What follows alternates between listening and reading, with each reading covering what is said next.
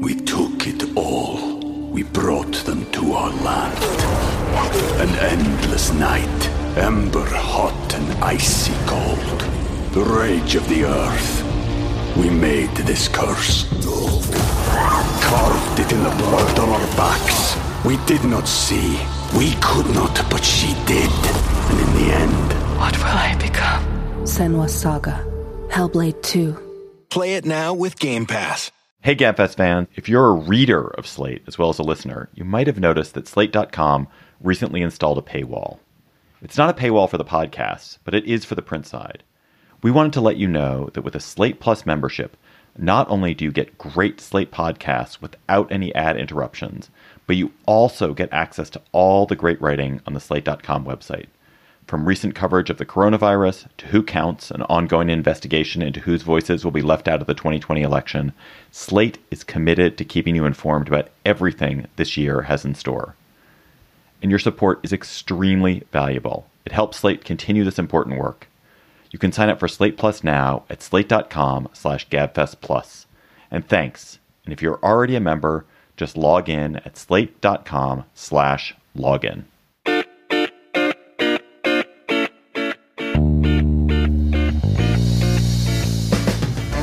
Hello and welcome to the Slate Political Gabfest for April 9th, 2020, the It's Easy to Talk About Lysol edition. I'm David Plotz.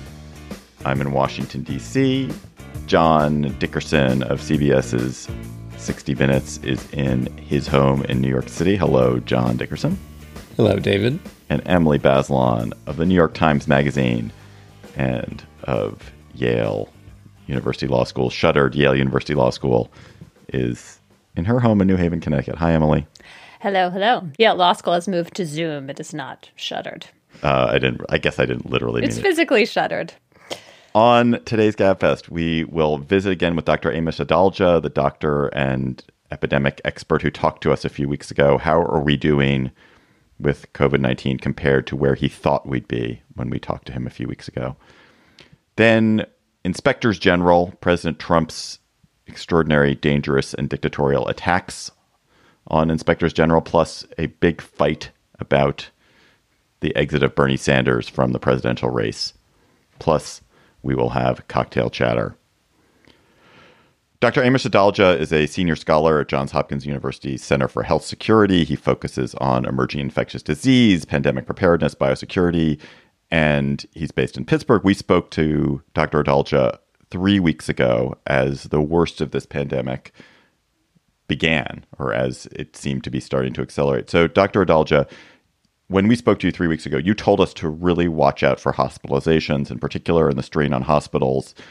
As you look over the past three weeks and as you try to look ahead, how broadly speaking would you assess where we are? There are obviously thousands dead, multiple thousands and thousands upon thousands sickened, society shut down. But have we are we heading in the right direction as far as you see?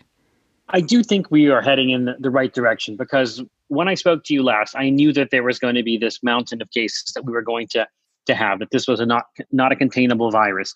And I expected us to get sort of to the, the place that we are now because of the undetected spread that had been going on and what this virus represented. I do think we're in a better place now, even though you're seeing death counts rise because we knew this was inevitable. But it seems to be that even in our hardest hit areas like New York City, the hospitals were able to increase capacity to a point where they didn't go into complete crisis mode, where they were rationing care.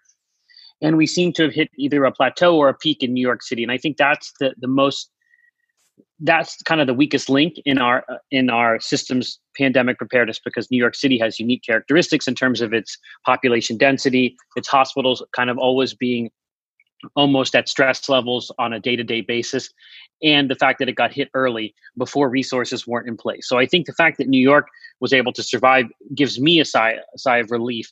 And I do think we have tough days ahead of us in places like New Orleans and Detroit and Chicago. But the fact that New York was able to cope with this is really something that that shows that we have the capacity to do this if we if we actually work hard to to make sure that resources are met. How do you feel about the next step? So, if we succeed in flattening the curve and keeping the numbers down, then we'll have presumably created a space in which we could have mass testing, we could have contact tracing, we could take the steps that other countries, particularly in Asia, have successfully used to be able to eventually reduce physical distancing. But there's a huge mobilization and ramping up involved in those efforts. Do you think that the federal government is effectively getting millions and millions of tests online, has started to think about the infrastructure we need for contact tracing and, and also for isolation. So I do think that we bought ourselves some time with social distancing, and now that there there is this place where we can move to another phase where you start to see rest- rest- economic restrictions being lifted and some reanimation of the economy. The still the primary thing will still not will be not to have hospitals exceed capacity. In order to do that, we know there are going to be cases that are going to occur once you start to reanimate the economy, but you want them to be at a, cl- a, a slower clip, one that doesn't put hospitals into panic or, or crisis. And in order to do that, we have to be able to identify cases rapidly, even mild cases, isolate them, do contact tracing, and kind of go back to what we should have done way back in January. And that's going to require a lot of testing you want these tests to be as ubiquitous as an HIV test, that people can do these very easily, quickly at the point of care.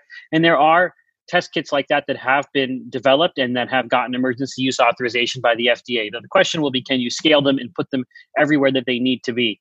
That the federal government and the state governments are going to have to work aggressively to do that. And at the other hand, we have to make sure that our health departments are adequately resourced to do the contact tracing. So that's going to involve a lot of manpower and making sure that they have the money to hire those people. and maybe they can actually repurpose people that are not working right now to do contact tracing. I I know in in the Pittsburgh area, there, there are medical students that are helping the health department do contact tracing. There are ways to, to find other people that can learn how to do contact tracing so that we can augment the workforce because you do need a lot of people to do contact tracing in order for it to be effective and you don't want things to slip through the cracks but this is going to be a major challenge. But I think that's where we're going next in this phase of the pandemic response. Amesh, in terms of what the public knows, there is sometimes a feeling that um, as a Catholic, uh, the cafeteria Catholic picks which portion of the um, catechism they want to believe in and then orders their life that way. With, with social distancing, with um, a lot of these public health rules, people seem to be picking and choosing or then sometimes overpicking one thing they hear. I heard from the White House for the first time, I'd heard it anyway yesterday about a 15 kind of 15 minute rule. So stay six feet away, but then something about, you know, if you're not in the presence of somebody uh, for for more than 15 minutes, that that was it was a new piece of information that seemed to be being put out as public health. What is durable, and what do we really know that we should operationally behave on in our daily lives? We're in the middle of a, a, pandemic with an emerging infectious disease, and there's lots of pieces of public health guidance that are going to fall, not not be known about, not that's going to change. What Dr. Birx said is actually correct. We don't get transmission of this from person to person without usually some amount of, of contact for a period of time. It's not as if you walk by somebody on a trail uh, in the woods and all of a sudden you you've been exposed. No, when we what we define as an exposure is you know closer contact that that is for a duration of time. It's not some fleeting contact. So what she said there is correct, and it's been in the guidance. It's just not something that probably people asked her before because we do that when we look at healthcare worker exposures to see who truly was exposed. But it can be very daunting for someone in the public to keep track of all of these things because they do change. You may have different guidance from your. There's actually different guidance from certain state health departments versus the CDC. Uh, there is there is some room for for uh, variation in how you implement the, the principles of public health when it comes to this this outbreak. What is the most encouraging thing you've seen in the research, treatment, and public behavior Similarly, what's the most discouraging thing that you've learned about the disease or about our behavior? I said I would say that what heartens me is the fact that hospitals have been able to to meet the capacity. And it might sound paradoxical for me to say that when we're seeing record numbers of deaths in, in New York City. But the fact the fact is that we knew this was coming and we've been able to avoid the Italy situation. And I think that's heartening because that was really what was premising many of the actions that were being taken. Many of the economic shutdowns were to avoid the Italian situation. And when you have a, a healthcare system move very quickly with assistance from federal and state governments to meet capacity, to get ventilators to where they need to go to, to be able to um, augment healthcare workforce in a place like New York City, I think that that tells you you can do it uh, mostly anywhere because that's really where you're going to be hardest hit and and the fact that we haven't we've hit a plateau phase is is really heartening to me. What i think is bad about this is the fact that this has become politicized on all sides of this and I, am somebody who goes on all three of the major news networks fre- frequently and i've just noticed that all three of them have a have an issue and it sometimes makes it much harder to actually get good information out because you get slanted questions from all three and you don't you have a soundbite to answer and there's a lot more nuance to this. So i do think that we expected this pandemic to become politicized by everybody, especially in an election year. And I think that's made it much worse because you've got certain decisions being made and then people second guessing them to wonder if there's a political motive behind them uh, and and you've gotten people go- going back into their into their tribes and i think that makes it much harder to to work in a pandemic environment you know there's science and there's medicine and that's kind of not partisan and it's and it's the it's the truth so anybody trying to score political points over this uh, has made it much harder for and all of us to do our work. It, it's created conspiracy theories. It's created lots of cascading negative effects that we have to waste our time kind of battling back. And I think that's made it much harder. Uh, definitely more difficult than getting the, the, the message out was during Ebola, for example. Have you been following the um, conversation around the possibility that low dose exposure could lead to less serious, milder um, forms of COVID? And is that another hopeful possibility because it suggests that people who have brief exposures might get less sick and then that could help us build herd immunity faster? So I would say in general there is a dose response relationship, meaning the more you're infected with, the more likely you are to have severe symptoms.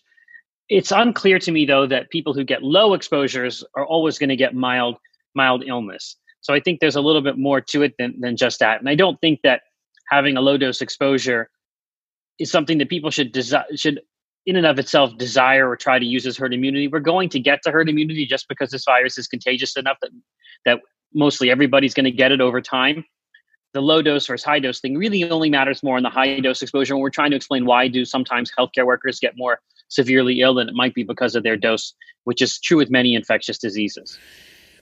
Help people sort then, I guess, if the idea is that it's um, more than just temporary exposure, are people. Um, because eh, are people wrong to be you know wiping down their packages that they're getting? Or and the reason i ask is that when people are in that state of wiping down everything that comes in it adds to that level of anxiety that then puts pressure on the politicians to make decisions about getting people back to normal or eh, their tolerance for doing the things that actually might be more beneficial from a public health perspective yeah, so I get lots of questions about can you get this from this? Can you get this from that? And sometimes they can get very, very, very silly.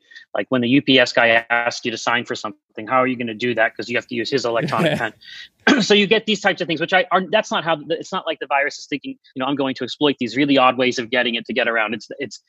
I do think that people get uh, very hung up on this because they're scared. They don't know. There's shifting information. You know, I'm not somebody that wipes down my packages. I don't think that that's a major major risk. But obviously, if my if I saw some, you know, a little kid walk by my package and sneezed on it before I picked it up, I probably would. I think it's this is something that we have to all think about. We all have to be proactive about preventing from spreading any further.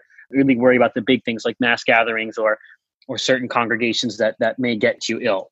And it's going to be important as we start to reanimate the economy that people actually understand how to how to right size their own risk avoidance. And obviously, for people who have other medical conditions or older, who are at risk for severe infections, they're going to have to be much more meticulous about this. But other people are going to have to start to be able to think about how to incorporate avoidance of coronavirus into their into their life. I have to say, I find some of that confusing. Like, I absolutely would have not taken the electronic pen from the UPS delivery guy. In fact, he hasn't offered it to me in weeks. I am someone who's desperate to to right size my risk avoidance strategies because I hate all of this. But I I feel confused about what I'm supposed to be doing. And part of the reason I feel that way is not for myself. It's the idea that I could expose someone um, who has who is much more compromised and vulnerable than I am. I think it still goes back to the basics of washing your hands and not touching your face. And I think if you're going to take the, the pen from the UPS person, the delivery person, just wash your hands. I think there's a lot of common sense that that people aren't aren't thinking about, and I, and I think people have real questions about it. And I don't think that there is not like black and white here. There's a lot of gray, and you have to look at these risks in your own your own life and decide what the best ways are to avoid it and what what's go what's becoming you know too much or what's becoming compulsive and what's actually evidence based and warranted. And i think you know maybe i'm a little bit skewed because i'm in the hospital all the time and i'm thinking that's my biggest exposure. I'm around patients that actually have this. So when somebody tells me you know can i take a pen from somebody else? I, I actually find that silly because i'm in a room with a person that's coughing with coronavirus. So my risk perception is probably I have a very high threshold to worry about something versus versus the general public, and it may be my own bias that's coming out when I when I kind of laugh off some of these. But um, and, and I think that everybody's going to come to a different place with with this as as we learn to live with it because it's not going to go anywhere. Even when the social distancing ends, this virus is still going to be here, and we're going to have to think about social distancing in our own lives for some time until the vaccine is available. Dr. Amesh Adalja, thanks for coming back, and we'll talk to you again soon. Anytime. Slate Plus members, you get bonus segments on the GabFest and other Slate podcasts. Go to slate.com slash GabFest Plus to become a member today. Today, it will be a create your own. We will tell a story in Slate Plus if we can manage to get a story together. Not sure that's feeling like the right vibe right now, but whatever. We'll do it. Inspectors General, they are in the news this week because President Trump has decided that the inspector general is his latest avenue of assault on government, on good government. So, Michael Atkinson, the in- intelligence community inspector general who surfaced the whistleblower complaint that led to President Trump's impeachment, was removed in the dead of night at the end of last week. Glenn Fine, the Pentagon inspector general who was about to become the chairman of the new Pandemic Responsibility Accountability Committee, the group that was going to police how the government spends the $2.2 trillion it just allocated for corona relief, was removed from his job as the Pentagon Inspector General and now cannot become chair of that committee. President also attacked the HHS Inspector General, Christi Grimm, on Twitter because she had criticized the shortages of tests and of uh, PPE during the course of the epidemic, and and President Trump took that affront personally. Emily, so what are inspectors general? Who are inspectors general, and why is President Trump exercised about them right now? And I probably it's, left out some inspectors general in there, by the way. You did leave one part out, but we'll get to that. Uh, inspectors general are this vital part of the federal government who are independent within the various agencies, and their job is to investigate waste, fraud, and abuse. So they're the people who have the power to say, wait, wait, wait, that contract is going to some crony of the EPA secretary, or wait, wait, wait, I went in and talked to a whole bunch of hospitals and they say that they're not getting the help they need from the federal government. This program is not unrolling the way it was supposed to, or the EPA is not informing local communities of an increase in toxins that they have a legal right to know about. And so they're really important people if you care about the government functioning properly. They're the internal watchdogs in each agency, and that makes them the perfect target for President Trump. He does not want independent people within the federal government looking over his shoulder and in any way being able to gainsay his political appointees. And so that's what you're seeing this week. In the um, shadow of coronavirus, which has us all distracted for good reason, Trump is using his power to eliminate inspectors general who have shown real independence and pushed back against him. He's sending a message to all the IGs watch out if you do your job aggressively, I'm going to come for you. And he's making it safer for his administration to operate with minimal, minimal oversight. I mean, Emily, let's be real here who can be independent in the federal government? There's one president. The president has to be responsible for everything that happens in the federal government. And how can there be people who are undermining what the president wants to do? Surely the president has total authority over personnel within the federal government, Emily. That's the theory of the unitary executive. Well, funny you should. Oh, go ahead. Go ahead, John. Oh no, I just, I just want to note for a moment that that goofy voice that you just um, that you just uh, uh, embraced. But before Emily answers that question, um, can I just turn it just because David mentioned personnel, which is one challenge But there's also just um, operationally, under a more traditional administration, there is a tension between instances in which you want to move quickly and get things done and the proper oversight process, which you know wants to make sure that efficiency doesn't become a, an excuse for abuse. Even people who believe in in the federal government in their bones recognize the tension between speed of action and oversight. But that legitimate tension shouldn't be mistaken for what's going on now. The thing about the IGs, though, John, is they have nothing to do with speed of action. They come in usually after the fact, right?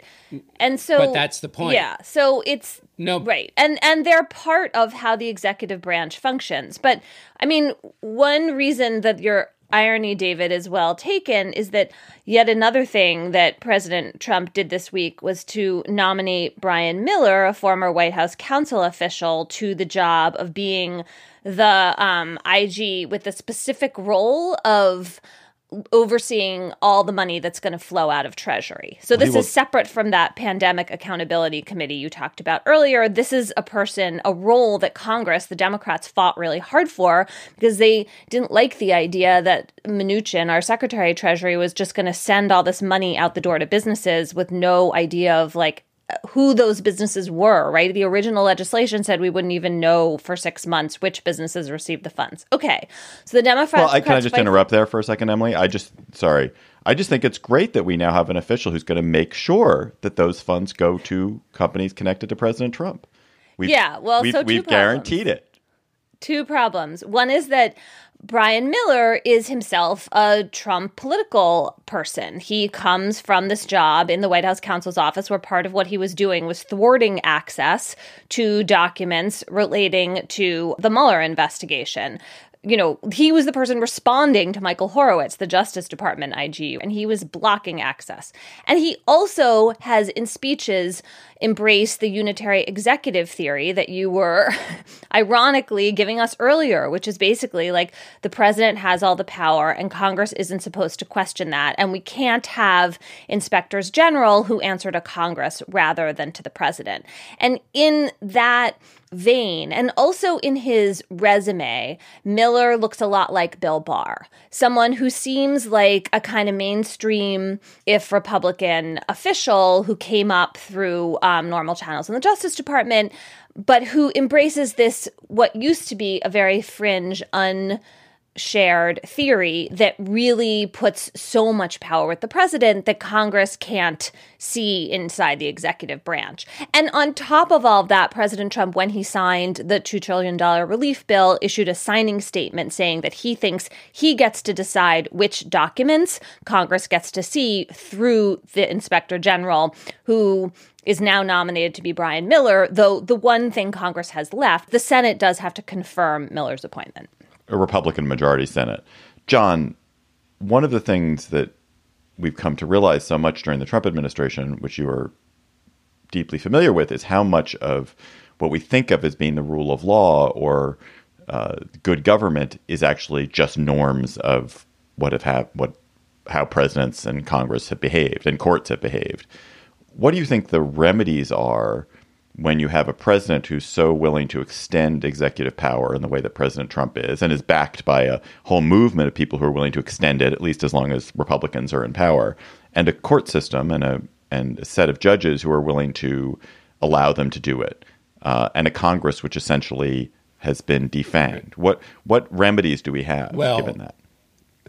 I think uh, there are no. I mean, in, under that uh, scenario, there are no remedies um, because people in the the people who have power make the rules. I, I do think it's important to go back to my previous point by way of getting to a remedy to recognize the distinction between what the Trump administration is doing, both specifically now, but also what they're doing specifically now comes in a context, which is, and the context that it comes in is essentially any of these rules, regulations, laws, norms. And by the way, the president has shown, based on what we know from his previous cabinet secretaries and, and also from his behavior with respect to Ukraine, he has shown a, disinclination, disinterest, um, and sometimes outright um, uh, dislike of actual laws, forgetting norms for the moment. Um, So that's what the president is doing, and that is outside even of this existing tension. And I think it's important to understand the existing tension because what you don't want is somebody defending what the president's doing, which requires a whole new classification of defense and is much harder to defend. You don't want people giving a defense of what the president's doing using what is a, a legitimate area of conflict, which is IGs oversee all laws, regulations, policies within a department. So they what happens is it's not only what they actually investigate for the purposes of criminal wrongdoing. They also uh, engage in constant ongoing kind of teeth cleaning of an organization that is kind of looking over the shoulder of the people doing the work and then and that has both uh, uh, possible tensions in what they're actually doing and then it also sets up habits of behavior, which in the best of all worlds represent the perfect habits of behavior that's in concert with both efficiency and laws, regulations, and so forth, but is often in conflict. All that stuff is normal and natural. And I think people in both administrations who would like to make agencies more efficient often say that the IG process is uh, a little too overbearing. Um, maybe not even because of the original IG, but because so many of these agencies um, are clotted with red tape and different regulations. So that's the existing thing. And that needs to be monitored and cleaned up and fixed just for its own, regardless of what administration or what, what party you're in. But to, to get to the actual president is to is to not make the mistake of thinking he's just being more efficient. You know, and this is a businessman cutting through the red tape. That's not what he's doing. And the reason this is so vital and important is that we've seen in the coronavirus case and in several others that if you don't follow the system of doing things, if you don't have your acting gear and t- stuff cleaned up and tight before the emergency hits, you can't figure it out in the moment. And that's true with corruption as well you can't just like walk the cat back a lot of times because everybody has an interest in fuzzying up the past. So you need an IG to be on the case and watching so that people not only behave as good stewards in, uh, uh of U.S. money, uh, taxpayer money, but also so that they do the right stuff in their jobs so that they, you know, reach the outcomes the entire agencies were created to uh, bring about. I mean, I guess I would say something else. Maybe I'm just so frustrated right now that we would even be thinking in normal governance terms. But part of what we're seeing is how Trump has moved the standard so far. So, you know, when he fired Jim Comey, that was a huge scandal. When he talked about firing his former attorney general, Jeff Sessions, that was a scandal. Now it's like barely a ripple that he's firing these career officials in the Justice Department who have this watchdog role. And, you know, look, like most people probably don't know that inspectors general exist, much less what they do. Plus, any compound noun where you have the S on the first word is like a bad idea. It just sounds kind of stuffy. And the reason that they were able to operate effectively, and they have done so in growing numbers since Watergate, is that it just like you presidents were not going to fire the person who was supposed to be the watchdog because that just seems so obviously self-interested and corrupt that it would get you into trouble with the whole government. Now we have a situation in which Democrats are outspoken in criticizing Trump on this front. We have barely heard a peep from Republicans. The one thing is Grassley talking about murmuring about how he wants a letter in which Trump gives reasons for firing Atkinson, who is the person involved in the whistleblower complaint. And I mean, that is just so little pushback. It's kind of unreal. And I guess the other thing I will just say about Atkinson is Atkinson's job in the statute was to forward a whistleblower complaint to Congress if it was of urgent concern. Once he and it was credible. Once he made that determination, the word in the statute is shall. It's not may forward to Congress, it's shall. He was just doing his job. And so firing him, you have to buy into Trump's completely la la land narrative that, you know, his call to the Ukrainian president was perfect, that there was nothing wrong with the way he was operating. Like, you have to turn Atkinson into the bad guy in the story, which is just so far from reality. And the fact that there cannot be bipartisan, strong recognition of that this is like why we are where we are. And then that, of course, is looking to the past. I mean, who even remembers things like impeachment and the Mueller investigation right now. But because of the pandemic and all of the spending that's going on and all of the terrible trouble hospitals and states are having in trying to deal with the federal government, it is very relevant going forward that we have these watchdogs and they are being told to like stay on their leash as much as possible in this moment. Two other points to follow on that, Emily. One is we have to recognize the first of all the scale of the money that's being spent. So we're talking about two trillion dollars that is being spent, and the possibility of of corruption, of misbehavior, of mismanagement is extraordinary. We've already seen with the SBA loan program, the $349 billion that's supposed to go out to help small businesses, an extraordinary amount of mismanagement already and incompetence that you know we needs to be investigated, needs to be understood. And the Trump administration's willingness to countenance, to allow, encourage corruption, self-dealing, dealing to cronies is extraordinary. And we're gonna it's gonna end up that there's gonna be billions and billions and billions and billions and billions of dollars that are siphoned off, that are delivered to people who are have friends in this administration or friends in among powerful people in Congress, and we may never know about it, or if we do know about it, nothing is going to happen to those people, and it's just dispiriting. And it's obviously it's not as important as as getting the health of the country right and getting the economy right, but uh, a corrupt nation is a weaker nation, and this is encouraging corruption. That's one point. Just one second point, John. Let me just make one other point, which is I mentioned a few weeks ago on the show that I thought one of the things that was going to happen during this crisis is that the Trump administration was going to sneak through a whole bunch of stuff while we weren't looking. And that the cashiering of Michael Atkinson was slightly noticed. We're talking about it on the show.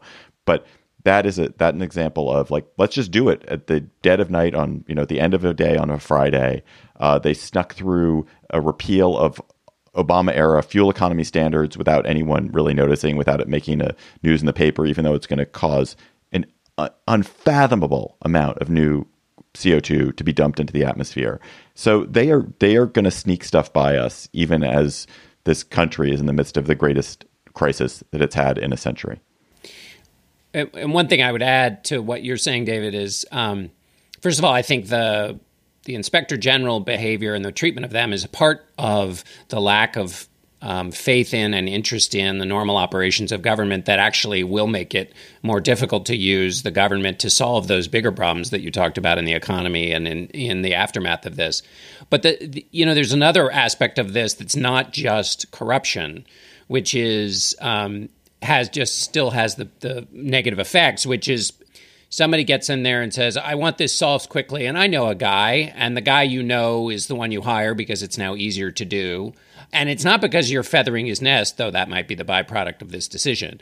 But you're putting in charge of something someone who, you know, just stayed at a Holiday Inn Express last night. If it's if it's easier to move without oversight to to um, get your pals to weigh in on things, you're coming to it fresh and new, which is great. In some cases, you have new, fresh eyes. In other cases, you have no idea how it operates within the context of the federal government and coordinates with the other agencies. And you end up creating more problems than you solve, which then have to be covered up because the person's been brought in uh, in a political track, not a policy track. So it creates mayhem, even if you're not trying to feather someone's nest, even if you're just trying to do, let's say, the right thing more efficiently. If you don't follow the the process, you end up causing mayhem. Emily, take the last word on this. You know, my deepest fear about this is that it reads to people like the government can't function. And whenever it's the government that becomes less legitimate, it's Democrats who suffer because Democrats want the government to work for them it's important to realize that the frame for this is corruption and it's specific to the Trump administration. It is the Trump administration throwing a wrench into the mechanisms that make government accountable to taxpayers. So I would just stop there, but I feel like we have to talk for a minute about what a disastrous mess the election in Wisconsin was this week, and also about the fact that Bernie Sanders has dropped out of the Democratic primary, making Joe Biden the presumptive nominee. John, I need your one or two minute analysis of the Democratic field and this shift. Well, I mean, you know, on one hand, it was um, kind of inevitable. Um, I mean, we are in a. We don't know what what our election looks like. Um, and to the extent that the message and signal beforehand was um, that Democratic voters, and particularly, uh, uh want to kind of uh, return to normalcy rather than another revolution. We are in a moment now where um, on the one hand, there's a strong impulse, I think, to a return to normalcy. Obviously, a return from to, to the pre-coronavirus era, but then also, I th- I think there's a strong possibility that people will look at government and say, "I want government to operate efficiently, particularly on these big issues that can only be addressed by the federal government." And the fact that Joe Biden has a very close advisor who gets the highest marks for the Ebola response, Ron Klain, um, is probably good news for Joe Biden. For the, so for the message of we will be the people who know how to run a big organization to the extent you can in a federal government. That's so that's there's that message. Then there is the Sanders message, which is all the inequities in this in the current American system will be exacerbated and are being exacerbated by what's happening right now with coronavirus. They're therefore potentially creating an even increased appetite for the message that Sanders had, which is a wholesale uh, rethinking of the um, way America works. How does that wriggle out at the end of this? I don't know.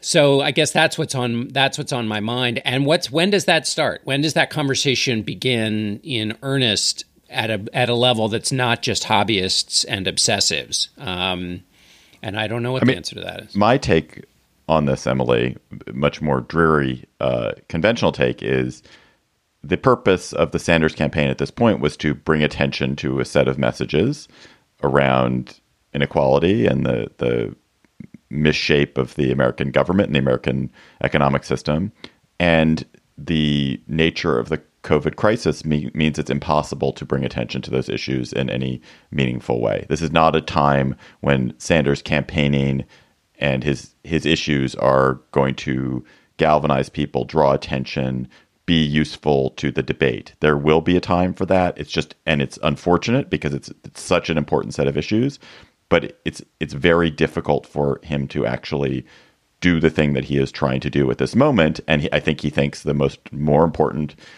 thing is to, in the longer term, ensure the election of the Democratic nominee, who will be Joe Biden, which Sanders knew it was going to be Joe Biden, and therefore the the campaign, both as a practical matter, he was not going to get a, the nomination, and as a ideological and sort of uh, psychosocial matter, was not useful anymore. He wasn't going to be able to do what he's trying to do, and so it made sense for him to to pull out at this moment. I completely disagree about his message not being important and not being the moment. I mean, I agree with you about the politics. Like, I think that in the end, Bernie Sanders acted like a loyal Democrat, right? He stayed in through Wisconsin to get his voters out into this election, in which there were lots of state and local elections at stake, including a Wisconsin state Supreme Court seat. And I just have to take a moment to say that seeing those lines of people standing outside to vote, trying to social distance, wearing masks, really taking serious risks with their health, they should never have been put in that position. And it was truly alarming to see how partisan this debate just about whether it was safe to vote became, with votes in both the Wisconsin Supreme Court and the U.S. Supreme Court dividing entirely along partisan lines about whether this election should go forward. That is all really alarming.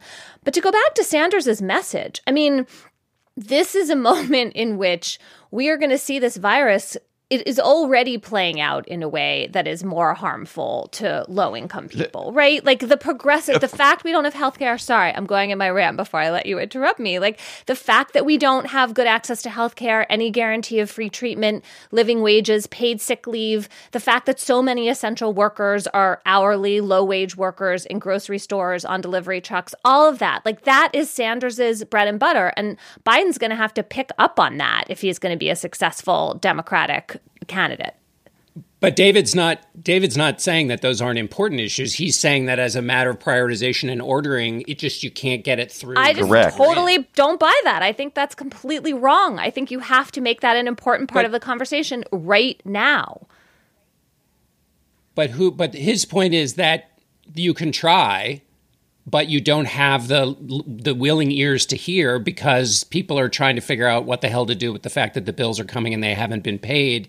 And yes, there are larger inequities, but they're just trying to figure out their like what's happening at the end of their block. That, that, that right. It's not that the issues aren't important. They're, as we both said, more important than ever. It's just a question of whether you have the megaphone, the microphone, and the audience that's sufficiently large beyond hobbyists and obsessives I able think to get it's that a huge through. mistake for Biden as the uh, candidate now not to be saying both of these things. Like, yes, he should talk about Ron Klain and how they would run the show better, but he also should have a vision about how he wants to change things so that we are insulated and protected and have social resilience from a phenomenon like this. And that is a progressive vision. There is absolutely a map for doing that. And I don't Emily, buy no at all one's the idea that you you can't can't, have a vision right now. Emily. Nobody's saying you can't I, have a I vision. don't I'm disagreeing with the idea that it's not like a crucial crucial message. I think yes, Sanders It's- was it's a losing. crucial like he dropped out because he was losing. That makes It's a- sense. It's a, It's we both it's have a said crucial it's a, message. It's an It's just- important it's- message. It is in Maslow's hierarchy of needs. Like people can't. This is not you. P- politics is on hold.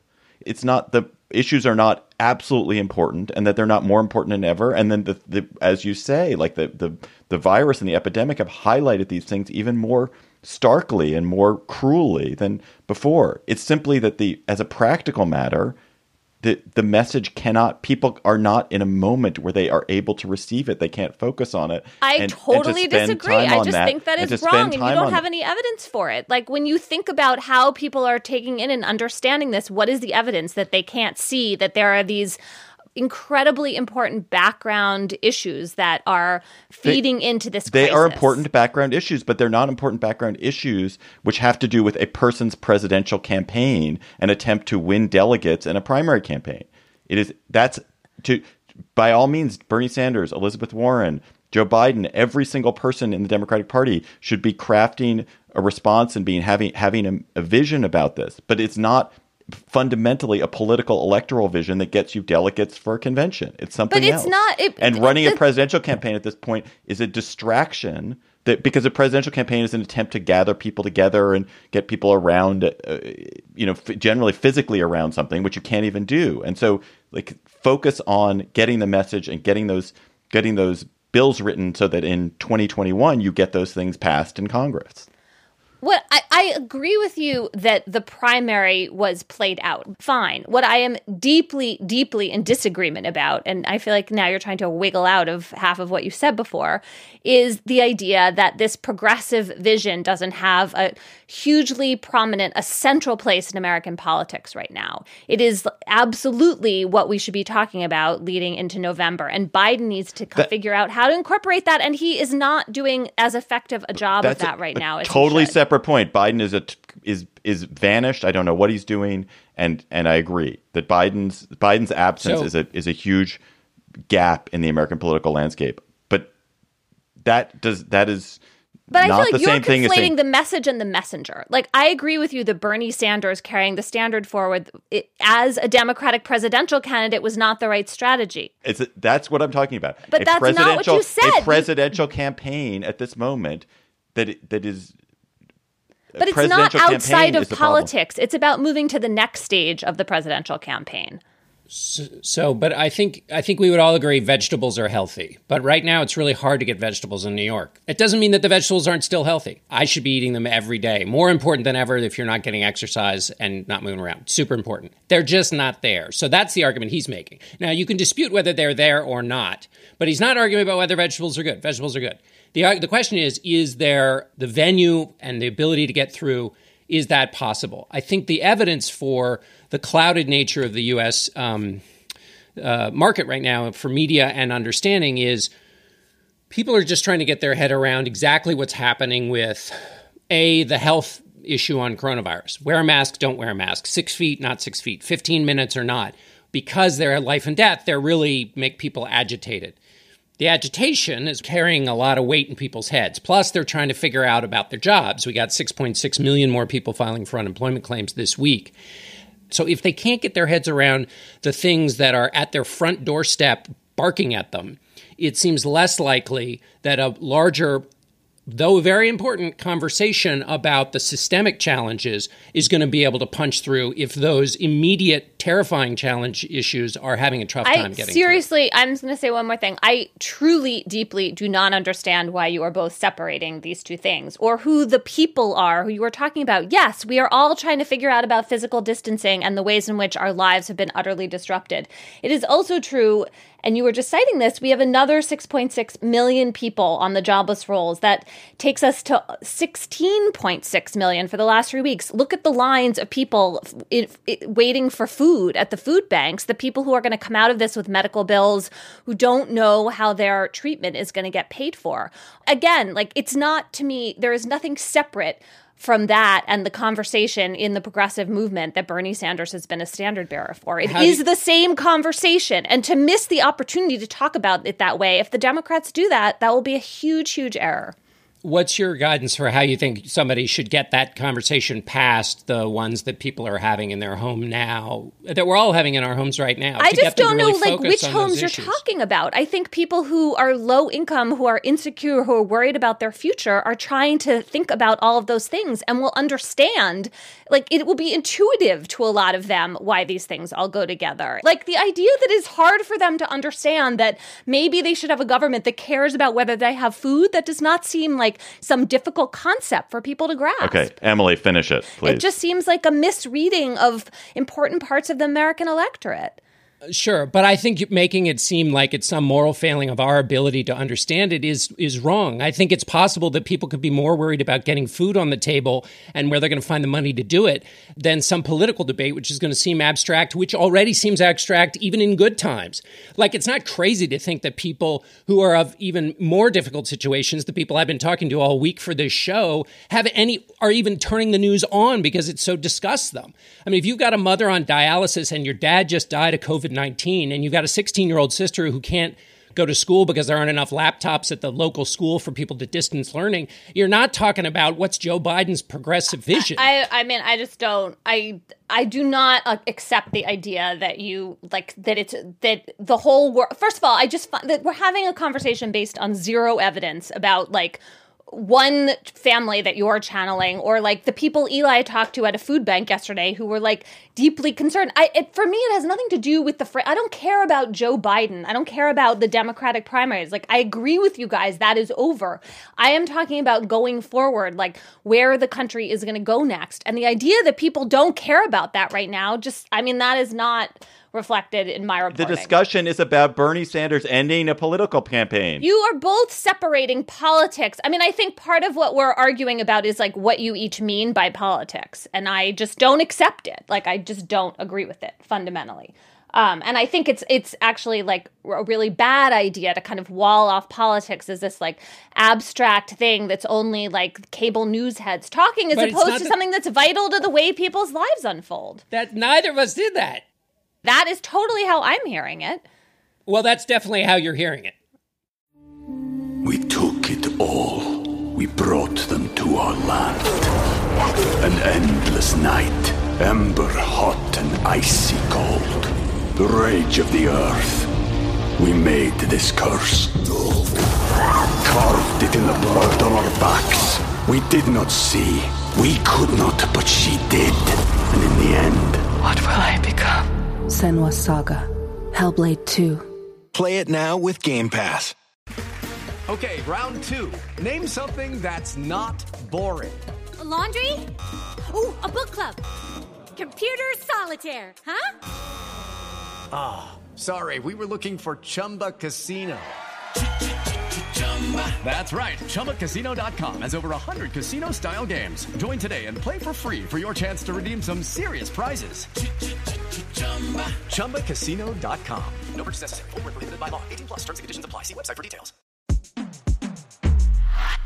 Hey, Slate listeners. I'm Christina Cauterucci, the host of Slow Burn Gays Against Briggs. I want to tell you about a special event we're doing at the Tribeca Film Festival in New York City on June 13th. To celebrate this new season of Slow Burn and Pride Month, we're hosting an exclusive live taping of the show with special guests, including civil rights activist and Black Lives Matter organizer DeRay McKesson, comedian and singer Esther Fallick, Eric Marcus, the host of Making Gay History, and Sam Feder, director of the Netflix documentary Disclosure, about the depiction of trans people in film and television. We'll dive deeper into this season and talk about the lasting impact of the Briggs Initiative and the continued fight over LGBTQ rights in schools. It'll be the perfect way to celebrate Pride Month this June with LGBTQ stories and voices across generations. Again, that's June 13th at the Tribeca Film Festival in New York. You can get tickets now at tribecafilm.com slash slowburn. Hope to see you there. When you are hopefully having a drink at the end of the day or maybe at the beginning of the day these days, um, and you want to talk to somebody about something interesting, John Dickerson, what will you be chattering about? Oh, I don't know if I'll be actually chattering about it, but um, just the this week, John Prine, the um, musician, passed away, and um, it was a really hard thing as a fan of his work. And one of the probably one of the greatest pleasures of my professional life was um, getting to spend a day with him for a piece that I did about a year ago. Um, and an hour and a half of that day is on YouTube. So if you're a John Prine fan, we basically just strung together a lot of the in between times um, and put it on YouTube. And uh, it gives you a sense of who he was as a as a person, which, uh, if you liked his music, is um, uh, maybe something you'll be interested in uh, now that he's gone. Emily. Oh, I just want to say it was so sad, and John, your relationship with him was such a lovely part of your professional life. It's um, I'm glad you did that tribute to him. Um, I have a a different kind of emotional register chatter, which is really outrage. Uh, the Cook County Jail in Chicago has become, um, according to one study, the biggest vector for coronavirus in the country, the place to which the most cases can be linked.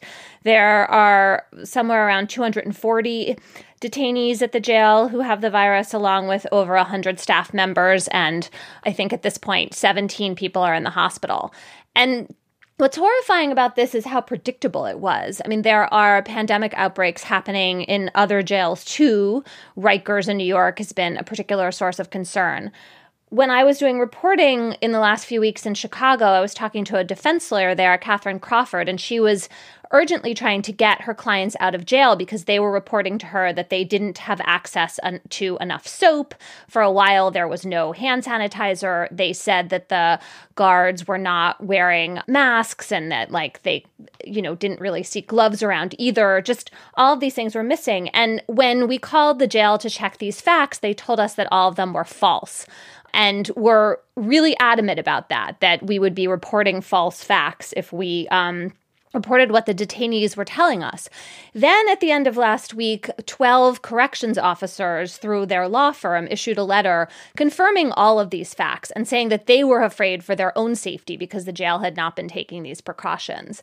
So I don't know what is going on at this jail exactly. Sheriff Tom Dart has continued to say that soap and hand sanitizer were available along with protective gear, but there was some terrible failing here, and I really hope that somebody gets to the bottom of it what in other countries with with the epidemic are there jails and prisons as much of a shit show as ours? I mean, th- we have so many more people percentage wise incarcerated. So that's part of the problem. Iran opened the doors and let a lot of people go. And there have also been, um, there was a, a protest, and I think some people broke out of prison in Brazil over coronavirus too. So this has been a source of unrest elsewhere.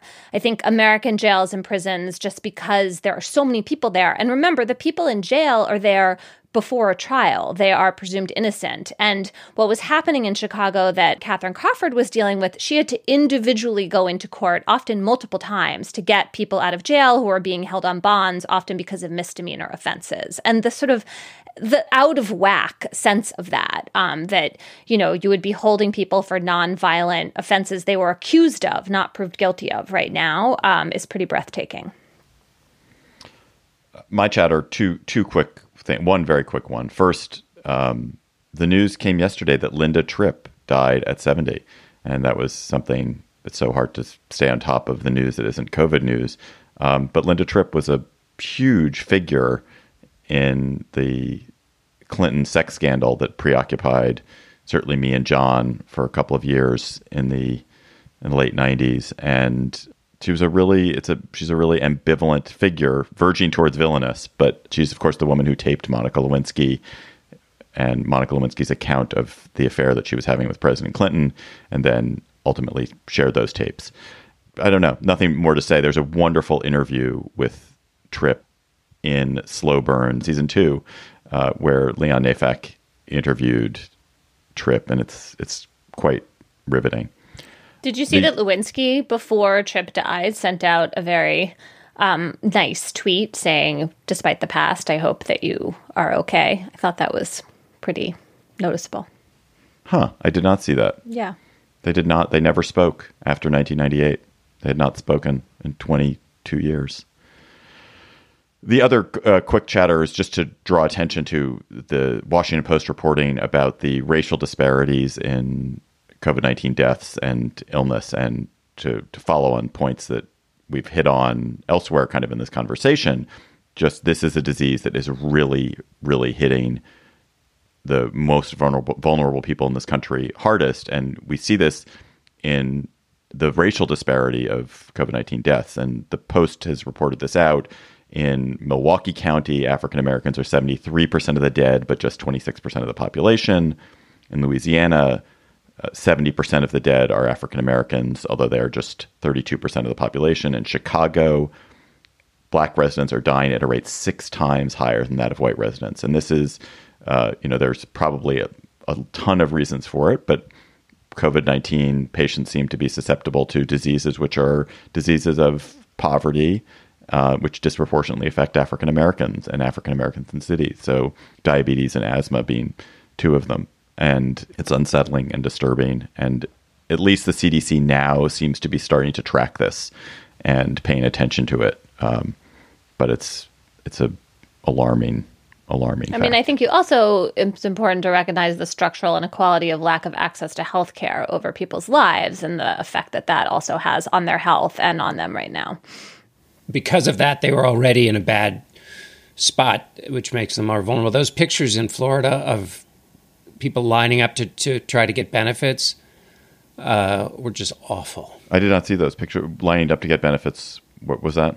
I mean, it made it made Wisconsin look orderly. Um, you know, just people, just a big mass of people, hundreds of them, um, to file applications for unemployment at the state office because the the state website crashed.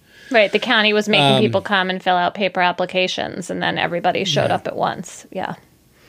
Yeah, and they're just standing, you know, all on top of each other in line. I mean, some of them with masks and stuff, but um, uh, just you know, to just to see people that close is uh, additionally unsettling.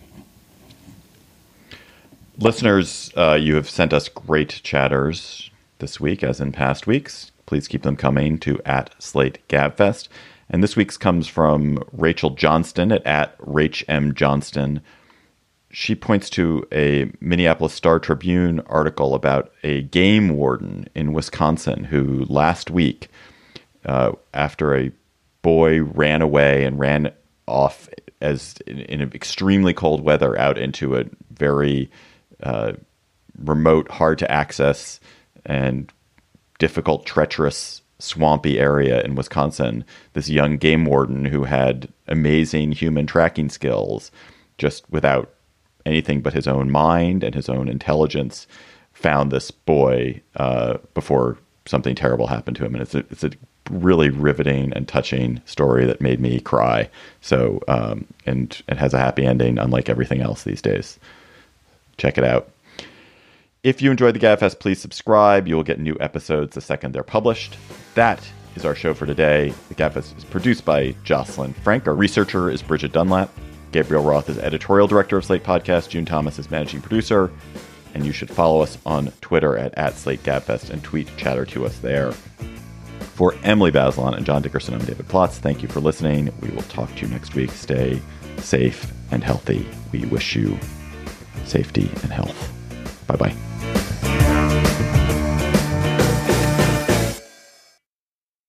Hello, Slate Plus. How are you?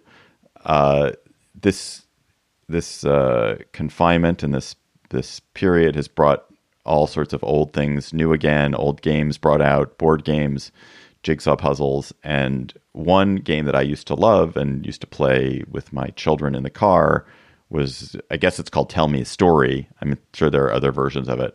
And the idea is we're just going to make up a story right now. For the next five minutes, we're just going to tell a story. So, uh, Emily Bazelon, start us off. You got the first sentence. Two Just sentences sentence, two sentences, maybe. What I have in my head right now is the story of Passover. No, just start it. No, Okay. start it. Doesn't matter.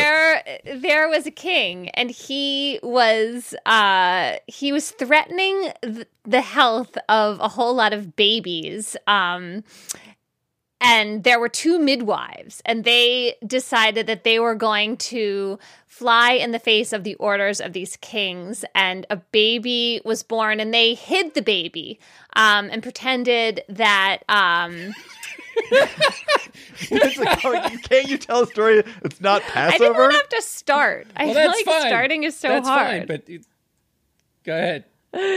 Um, I, c- I, uh, let me think of something. No, Completely no, that's different. fine. And then we go. Some one of us takes the next sentence. go ahead, Okay. John. You're Okay. next.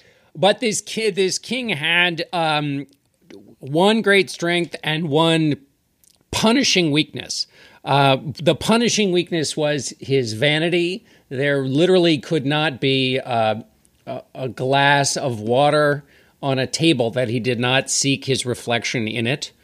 Uh, and that that ultimately would be his undoing. But his great strength was that he was hit by completely unpredictable and deep bouts of charity. Gabfest fans, that was just a teaser. To hear the rest of our Slate Plus conversation, go to slate.com slash gabfest plus to become a Slate Plus member today.